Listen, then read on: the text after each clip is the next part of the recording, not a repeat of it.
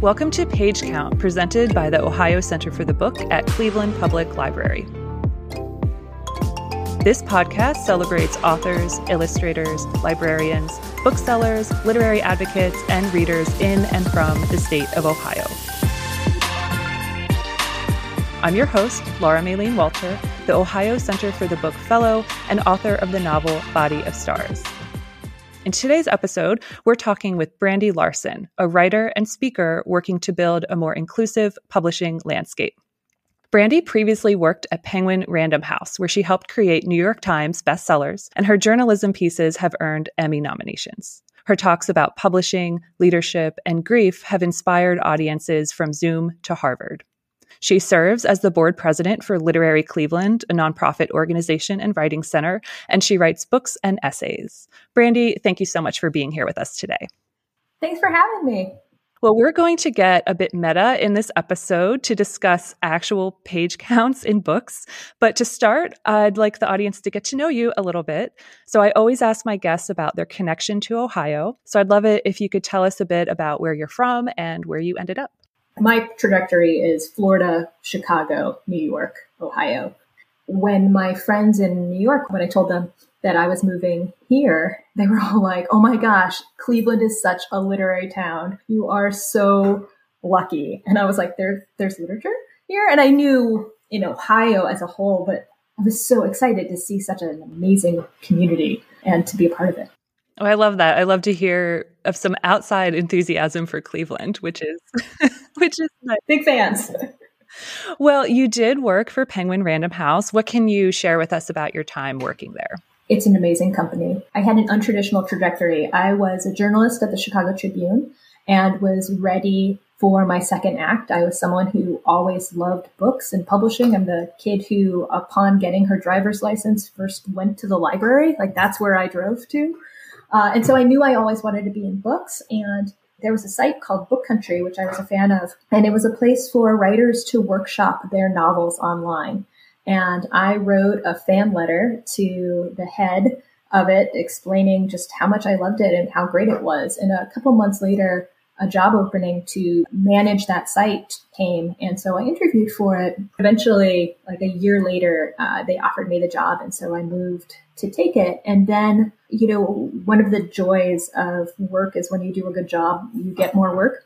And so I was working at Penguin at the time, and Penguin and Random House merged about six months into my tenure. And so as that happened, I was lifted up alongside and was asked to become the digital publishing director for NAL and Berkley, which are two imprints on the commercial side. And I was working in the publisher's office working on audience development and marketing and editorial acquisitions, just working alongside the publishers to make the seasons happen and, and answer some of the more tricky conversations that we were having about ebooks and print books as the market shifted from being a B2B business where publishing companies really only sold to booksellers and libraries to start talking to readers directly. And so I helped with part of that change. I did that, and then I was asked to do that for all of Penguin Adult. And then I was asked to lead the US publishing operations for DK. Fantastic. And I love thinking of you with your new driver's license going to a library. Um, when I started driving, I would go to Borders a lot. So RIP Borders. yeah, and B. Dalton Books, Borders, all of them. Yeah, just all the classics. And one of the joys too is like how many library cards I have on my keychain. And in Ohio, I get to have a lot. We're so lucky so many fantastic library systems. Well, so speaking of Cleveland, you're the board president for Literary Cleveland. And full disclosure for listeners, I'm also involved with Literary Cleveland. I've taught classes for them for years and I edit their literary journal, Gordon Square Review. But Brandi, for any listeners out there not familiar with Literary Cleveland, can you tell us a bit about the organization and your work there? Literary Cleveland is a phenomenal nonprofit, which, if you haven't heard about, you need to know. Uh, we help writers and readers explore other voices and discover their own. It's a nonprofit that really makes a difference. We've been working on having classes and making sure that voices that are historically marginalized are amplified and included at the table. One of the things we're really proud of this last year is our anthology called Voices from the Edge. We asked essential workers from all across the Northeast Ohio region to come together in writing workshops and then put together an anthology explaining and sharing what their experience is so that all of us can understand the experience that we're having together. It's a phenomenal organization really built on the values of creating inclusion and that stories matter and that through stories we can show our own humanity and grow and change. And so Literary Cleveland, litcleveland.org, highly, highly recommend. The classes are designed to be affordable. We have the largest free writing conference in, we think, the entire country called the Incubator that happens every year, where we bring together writers and speakers and readers from all over the country and even the world now that it's been virtual these last couple of years to create just a wealth of publishing knowledge, writing knowledge, and excitement for Northeast Ohio writers as well as writers throughout. And it's such an awesome writing community here. You know, our reading series and our writing series, it's just it's humbling to be alongside so many great writers and teachers. Well, let's get into page counts. Now, so this is for writers who might be interested in writing a book, especially for the quote unquote traditional publishing industry, such as a big five publishing house. So, just a note here that Brandi and I will be focusing on books for an adult audience versus children's books. And word count will sometimes come into play more so than page count. So, for a writer working on a book in manuscript form before it's a final published book, you'll really be talking more about word count instead of the actual page count. But we'll get into both of those. So, Brandi, before we do a sort of genre by genre breakdown, what would you like to tell us just generally about the ideal length for a novel and why it matters? Yes. So this sweet spot for novels and like the 10 second version, if that was all that we had. 80,000 words is a sweet spot for most genres. You can start high or low depending on what specific genre you're in, but if your book is about 80,000 words, you're going to be in good shape overall. The reason why word count matters is because page count matters. And so books get prohibitively more expensive the longer they are. Uh, when you think about the perpetual fluctuating cost of paper, of shipping, of ink, all of that matters when you think about how much a book weighs. And so when you have a 150,000 word book, that's going to be, eh, give or take 400 pages. And so that book is a lot heavier it requires more printed costs. And so the price point for the end reader is going to be a higher cost. And so when you do that, that means that the reader in the bookstore has to make a decision. Like, can I take a chance on a book that's super big and kind of like fat and looks intimidating? And can I spend $30 on a hardcover? Does the read deliver? So the publisher is taking a real chance, especially on a debut author, you know, can this really sustain its price? We talk about holding its price. That's one of the things we think about when we're pricing books. And also you're trying to make an ROI, a return on investment, right? Publishing is a business. It is, it is both this beautiful art and also a way that people earn livings. You think about like minor things we don't really think about. Like we have these like wonderful printed objects in our hand, but sourcing paper is really expensive and it changes. I've seen it when I was at DK, we were seeing it up like 60% year over year. And so, you know, making a decision about like the stock and the weight of the paper and all that comes together. And so that's the very long way to say your word count matters. It is easier to sell a book that is around 80,000 words because that feels to most people like a book. When you start to go shorter, it starts to feel like a novella below 60,000 words. And so uh, price point also comes into play of people want to give their hard earned money for something that feels like a deal, right? And if the book is too thin, sometimes it gives people pause. So 80,000 words is a great place if you're thinking about a bullseye on the wall, right in that range is going to be a place that will help you. And let's look at some, break it down by some genres for, we'll do novels first and then we will get into a discussion about memoir as well. So in our first category, we're actually going to lump some different types of books together into one category. So we have literary fiction, commercial or upmarket fiction, and women's fiction, and I believe historical maybe as well. So that's a lot of different categories. And we don't have a ton of time to get into all the nuances between those categories. But if you'd like to give us a brief overview and let us know for those books, what's the best word count length? Yes. So literary fiction is its own beast and upmarket commercial mainstream fiction that it's a little bit more squishy right? You know, we think about book club fiction, we think about women's fiction, historical fiction, we think about audience right? And what is our audience expecting from any type of book? And so in a literary fiction book, it really comes down to the way that it's written on the page. Sometimes you're exploring the same types of subject matter that you're exploring in a commercial or upmarket or book club book, but you, you might be doing it in a way that is really focused on the language or the nuance of character on the page itself. Uh, you might be using a more complicated sentence structure. You might be using vocabulary that is considered more elevated. You might be playing with multiple points of view. You might have a nebulous ending, right? So those are the types of things that people gravitate to around literary fiction. In commercial and upmarket mainstream fiction, it's generally fiction that has a high concept, something that you can easily talk about.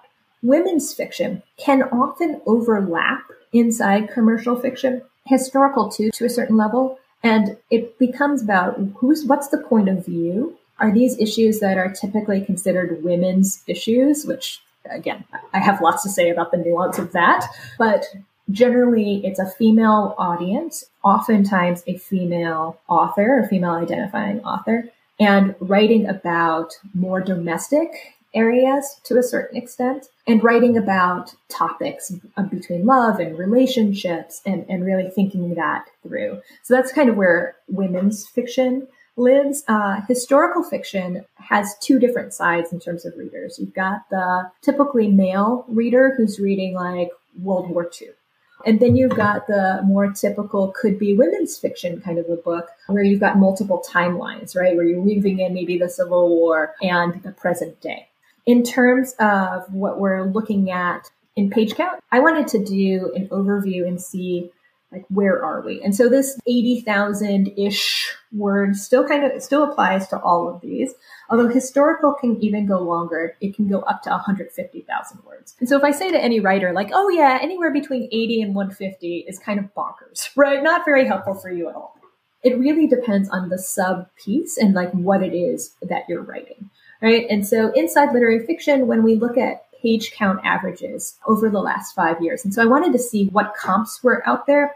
And a comp is a title that has been published inside your genre in the last five years. Generally, it has similar themes or topics, but the big criteria, five years and in your genre. And I pulled all the titles that were published by traditional publishers and independent publishers so you're talking about Big Five, and then you're talking some of the smaller indie presses from 2018 to now. There's 3,700 that are out there, and they're in cloth, which is hardcover, library binding, which is generally more reinforced, and it's so that the libraries can lend them out to multiple people and they they can survive that. And paper binding, which in literary fiction is often a trade paperback. So you've got three different types of books, and when you think about page count of books, that doesn't exactly translate to word count. And the reason is, is because the books have interior design. So it's not the, you know, like think about the beautiful drapes that, you know, an interior designer for your house and places the table just so. There are interior designers on books who are thinking about the font and the weight and like, what is the font of the title page? What is the font and the weight of the interior pages of just like your regular chapter pages what are the what's the font and the weight of the page numbers? Like what does that look like? Is it serifed? Is it non-serifed? How big is that font? Right? And so that's where it starts to get squishy in terms of like okay well if i have an 80000 word novel how many page book is that? And the answer is it depends. If it's a serifed font, it's going to be a little bit bigger. If it's a non-serifed font, it's going to be a little bit smaller. There's a great resource if you're trying to figure out in like in terms of your comps, page count and word count is Kobo. If you look on their on any of their book detail pages, they often will show they will show a typical book and its page count as well as its word count. So that's nice. But yeah, so what we're talking about in average in literary fiction is we're seeing 300 pages is what's been published recently. Inside straight historical fiction, which again, that ranges pretty widely based off of the type of readers, we're looking at 380 pages out of 2,000 titles that were published in the last five years. So that's like a big difference right there, just based off of knowing what your book is and who its audience is. This is so so interesting to get this kind of behind the scene nitty gritty look at it because I think a lot of writers don't we don't always think about this, especially when we're deep in the work of writing and and how our words translate to actual page counts in a book. I can share really briefly about my novel Body of Stars, which has some supplementary material in it. There's a few drawings and there's a few like shorter sections, excerpts between the main chapters. And so all of that increased the page count. And I actually don't have my book with me right now. And I don't know how many pages long it is. The final book, I think 330 ish would be my guess. It's definitely over 300 pages. But I can share my word counts in case this is useful for writers out there working on their own books my first draft of the novel, the very first draft was 105,000 words, which is long, but I wasn't worried about it because my first drafts are extremely messy and I don't plan them out. So I knew that almost didn't mean anything for me. And then over the years, a year later, it was only 90,000 words. It went down into the high 80,000s. Then it started creeping up again with revisions. It got all the way up to 112,000 words long. And I knew that was not going to cut it, but I needed to have it expand that much during revision. Eventually, I got it down to 87,000 words. And that is how long it was when my agent took it out on submission and when Dutton which is an imprint of Penguin Random House, bought the book. Then I worked with my editor, who is fabulous, and she actually encouraged me to add more material. So I think my final word count was probably between 92 and 94,000 words. So that is just to give you an idea of the journey that your book might get bigger and smaller as you're revising. And it's important to go through that process and give it the revision that it needs. Yeah, and your book is beautifully designed. You know, I think one of the things about Body of Stars that's so fun is that the design is part and adds to the work. Good book design does that. And that's why it's an ish in terms of page count, because you want your partner who's on the publishing side, who's working on the interiors, to imagine your book on the page better than you, right? You're doing the writing, you know? Definitely. Well, let's move on quickly to a few other genres. So, what about science fiction and fantasy? Longer. So if we're thinking about standard 80-ish thousand words, sci-fi fantasy is a place where you can be a little bit longer. And so if you're going out there as a first timer starting around 90,000 and again that can go all the way up to 150,000, but the higher your book gets in terms of its word count, the harder it is to sell. And so if you've got some like epic, oh, like this is going to be a trilogy. This happens a lot in sci-fi and fantasy, right? Where you've got this, this trilogy worth of material, but you query one book at a time. I might eventually, you know, buy three books as the publisher, but generally I'm going to buy one book, maybe two, and see how it does you want to be careful because it's not like you can just be like, oh, well, I'll cut it in half. Like every book is its own discrete entity. Like you want, you know, you think about why you read. If I just paid $28 for a book or $25 for a book and it's like, and to be continued, I'm not going to feel like the writer has really satisfied me, right? And so you, you want to think about your readers too. You don't want to put them, that they're sitting on your shoulder as you write, but you want to imagine them you know, in their own cozy re- reading nook, like really getting into your story. And so, what are the things that they expect?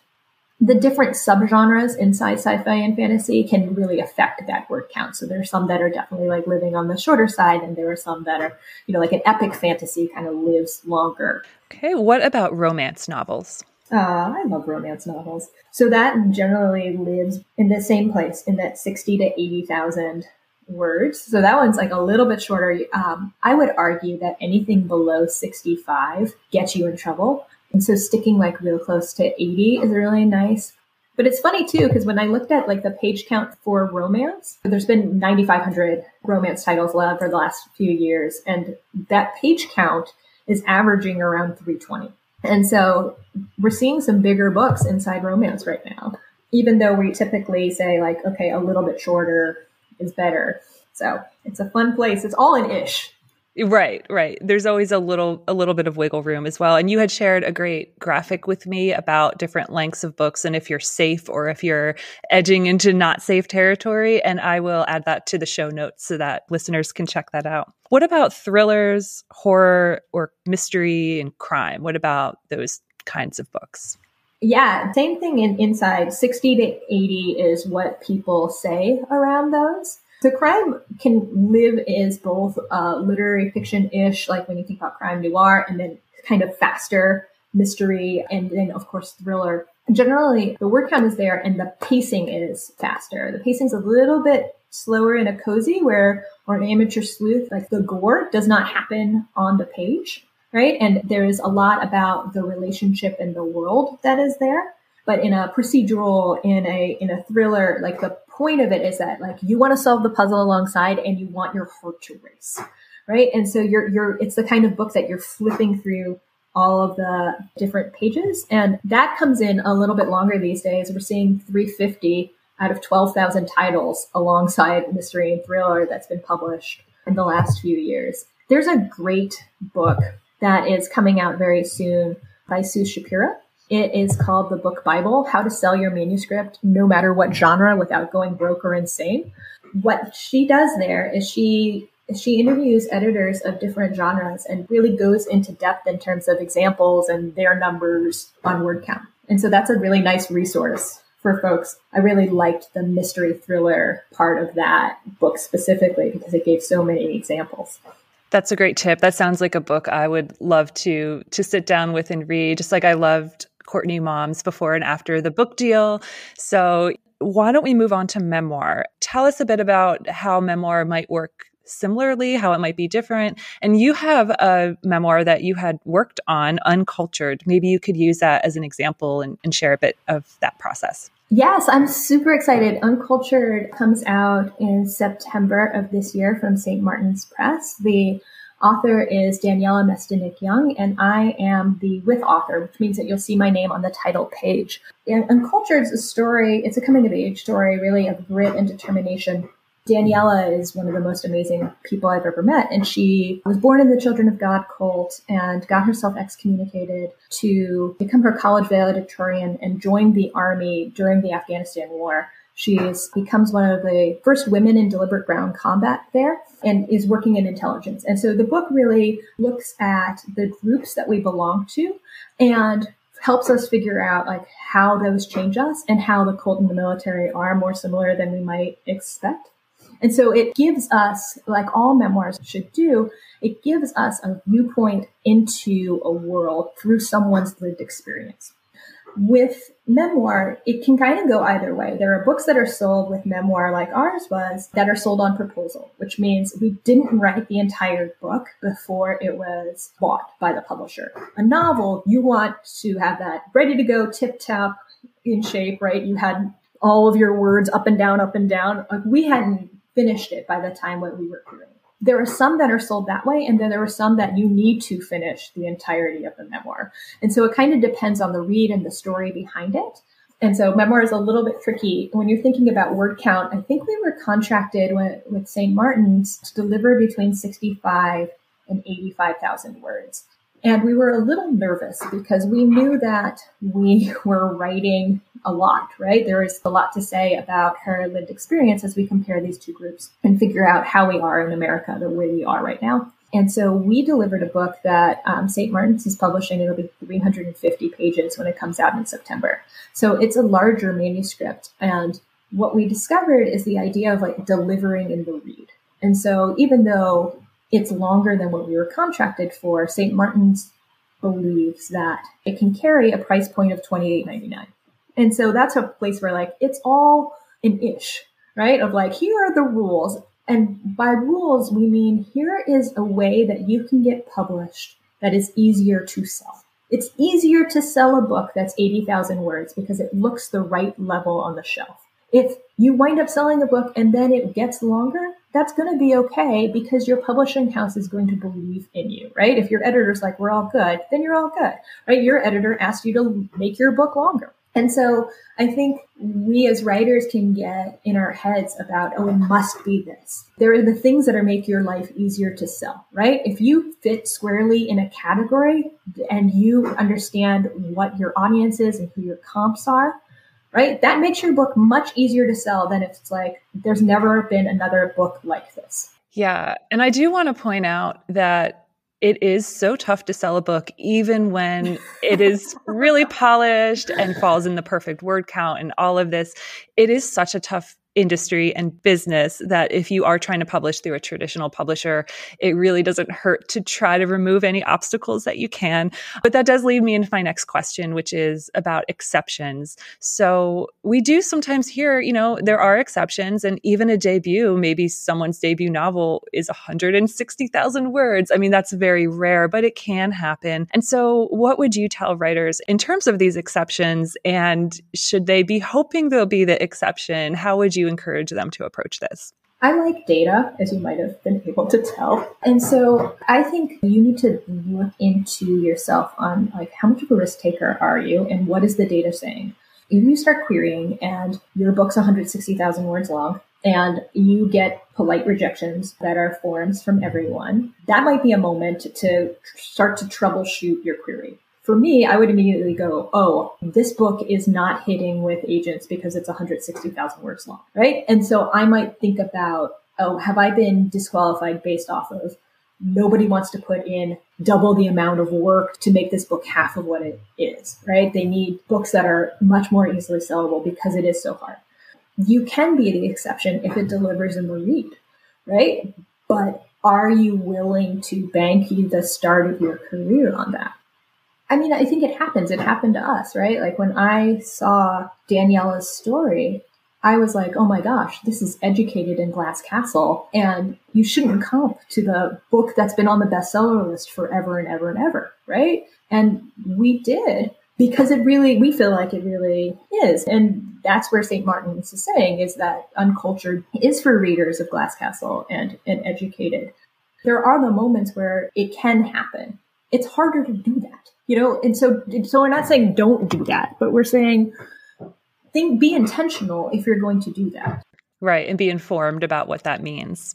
Well uncultured sounds great by the way. I can't wait to read it so how much do you think let's say a writer is sitting down to write her first book she's writing a novel mm-hmm. how much should this writer be thinking about word count during that process during the writing process? I mean is this something writers do you think they need to worry about that or at what stage should they really start thinking about this? I mean i think it depends on how you write. Like are you a plotter? Are you a pantser it is easier. Who said it? That it's easier to edit a page rather than a blank page. It was someone brilliant. I think it, I want to say Toni Morrison, but I don't know. It's someone much more brilliant than me. I'm a fan of like get it all down. I am too. Right? Get it onto a page, right? 100%. Because, you know, you can't edit from nothing. I think also I would advise a writer walking into the process to understand what are my books like? Who are the books that are like this? Who are the readers going to be? I'm talking only if you're writing a book that you see as a publishable commercial venture. I think there's lots and lots of reasons for writing and writing a book because you have an idea and want to get it out and that's good enough is completely a legitimate and awesome way to write a book. If you are thinking that you want to be published and you want a career in writing, I think it pays to understand like what shelf will your book live on? Book people talk about books in other books. So where does your book fit in the pantheon? And so then you can get an idea about word count ish, right? 80,000 is a solid dart in the wall, unless you're working inside one of these deep genres, because you know what your readers want. But otherwise, if you're writing your a novel that you want a big five or an indie to pick up is a solid dart. And there are programs like Scrivener. You can actually set your target as it and it'll like make the math happen itself and they'll tell you like you're 50% of the way. And you, if you're a serious plotter, you can actually figure out like the beats for each scene and how long it can be. Like you can be that obsessive if it delivers in terms of what's on the page. If that helps you, use that structure. If it doesn't, toss it. Overall, when you're starting to think about getting this ready and putting together a publishing package, which putting together your pitch for your book and writing your book, two different jobs. When you're putting that publishing package together and you're thinking like a reader, you're thinking like a publisher, you're thinking like an agent, you're really thinking about how is this book going to sell? And that's the place where if your book is an outlier, you have a harder sale. If you can prevent that, that will make your life easier. If you can't, then gear yourself up for the hard sale. Yes. And I appreciate what you said about there being many reasons to write and to try to complete a book. And not everyone is trying to write a commercial novel that a big five publisher would necessarily pick up. So writers do have other options if they want to publish in the first place. There are smaller presses, university presses, independent presses. Those presses, in addition to novels and essay collections and memoir, they might publish poetry collections, short story collections, all of which those tend to have a smaller page count, a shorter page page count. And then there's also self publishing. So I'm curious on your take. Self publishing, obviously, there are no barriers, so people can make their books as long as they'd like. But do you have any thoughts or advice for writers who might be exploring other avenues aside from the big five publishing industry? I also love self publishing, but it's a job. You know, in a traditional house, you've got 60 people who are touching your book, who are loving it into life. When you're publishing independently, like self publishing, you are all of those 60 hands. So ideally, one, you are hiring a team of skilled people who know what they're doing and can help you fill some of those hands. Again, two different reasons for publishing a book. I think there are many people who it is completely legitimate of like, I need to see my book in the world and my book is beautiful and amazing as the creature flawed or as beautiful as it might be. I'm down for that. If you want your, your book to sell at a level that's really going to create a career, and there are plenty of amazing authors who have created careers inside self-publishing. You know, I'm thinking about Abby Vandiver, one of our own, right, who started self-publishing in mysteries and then was picked up by Berkley to publish as Abby Collette. And she's got a brilliant way about thinking about it of like what does your audience want and really reading deeply inside your audience inside your genre and understanding what's expected and so even if like i think the same outliers appear right if your reader is expecting an 80000 or 60000 word book right and you're off 5000 words here or there it's probably okay but if it starts getting super long, your reader is going to be like, this thing is never ending, right? And if it's super short, they're going to say like, oh, I paid this much for that? Come on. And they're not going to want to read you again. And so I think it's the same thing. You really are fitting in with the expectations of what type of book you are and what else are on your shelves. Well, I did also want to briefly ask you about your advice for writers who do want to publish through maybe a traditional publisher, but their word counts are just not aligning with the standard. So I know you've worked with a lot of writers. I've also worked as a freelance developmental editor. So I've seen a lot of unpublished manuscripts that I've worked with. And I've had people at both end of the spectrum contact me. So I've had people whose books are too short, so maybe 50,000 words for a novel. I've also had more commonly, I would say, people with projects that are, in my opinion, far too long. So I've had writers contact me and their novel is between 180,000 words and 200,000 words. Ooh, that's long. But I am curious, where would you tell writers to start? Because I don't think, as you had mentioned earlier, just chopping a book in half because it's twice as long and creating two manuscripts out of it, that doesn't just work. You need the full arc for each book. What would you tell a writer who is far too long or a writer as well who is a bit too short? Let me start with short. So, short, you've got some options, right? Like, if you're writing inside genre, it is pretty awesome to have a little novella in between uh, in a series. That's not going to be the first book in your series. Uh, when I was at Penguin Random House, we bought books that um, were a novella in conjunction with, and that gave us a lot to play with because we would space out the publishing plan so that it kind of was like bridged us from book two to three, for example, and it was like a little novella in between. And so we were really excited about those types of books, but they weren't debut authors. And so if your book is 50,000 words, that's a novella, in my opinion. And a novella is something that is priced much, much differently and does not stand on its own. So if you have written a novella, awesome. super cool. And it's like, that's just the length that it's going to be. Cool. Go write your next book. And then we can come back and we can figure out where that falls in terms of all of this world that you're creating. But a novella, it's not its own book if you want to be traditionally published. I think if you're self publishing, using a novella also as a publishing strategy, super smart as a way to like get people into your series. Maybe not as book one, but very close in there, like book one and a half. When we're talking really, really long books, I think you need to have a really honest conversation with yourself. Pick up the books on your shelves. What are you reading? What is their page count? Pick out like what are what's their arc. Try and map that to your own. I was struggling my book and I actually mapped it to Frozen you know, it doesn't have to be a, book; it can be a movie, right? Mapped it and just to see, like, okay, that where's the turning point? Where's the climax? What is happening? In my favorite pieces of media, whether it's a book, it's a movie, am I doing that on the page? And have a real conversation with yourself. Because if your book is that long, you might not be. And so, what does that mean for your revision? Doing the good work of understanding what it is you read for might help you do the good hard work. God, it's brutal, right? I have a folder of 150,000 words that are not going into my novel. Yeah. And it's just called later. Yeah, that makes sense to me.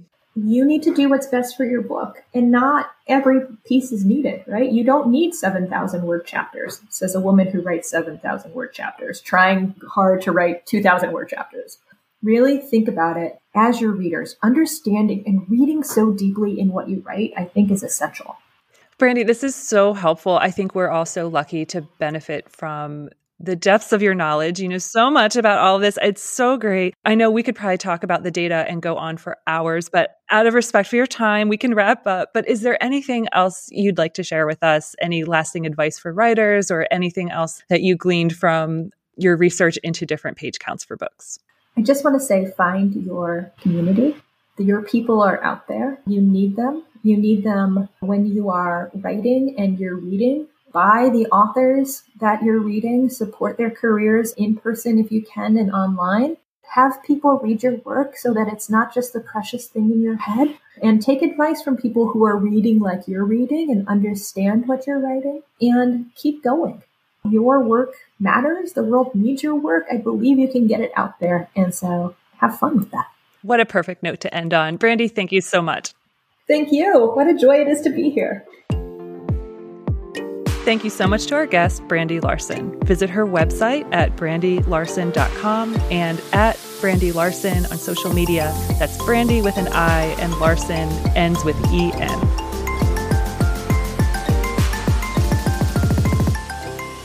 Page Count is presented by the Ohio Center for the Book at Cleveland Public Library. Learn more online at ohiocenterforthebook.org. Follow us on Twitter at CPLOCFB or find us on Facebook. If you'd like to get in touch, email Ohio Center for the Book at cpl.org and put podcast in the subject line. Finally, follow me on Twitter and Instagram at Laura Maylene. Thanks for listening, and we'll be back in two weeks for another chapter of Page Count.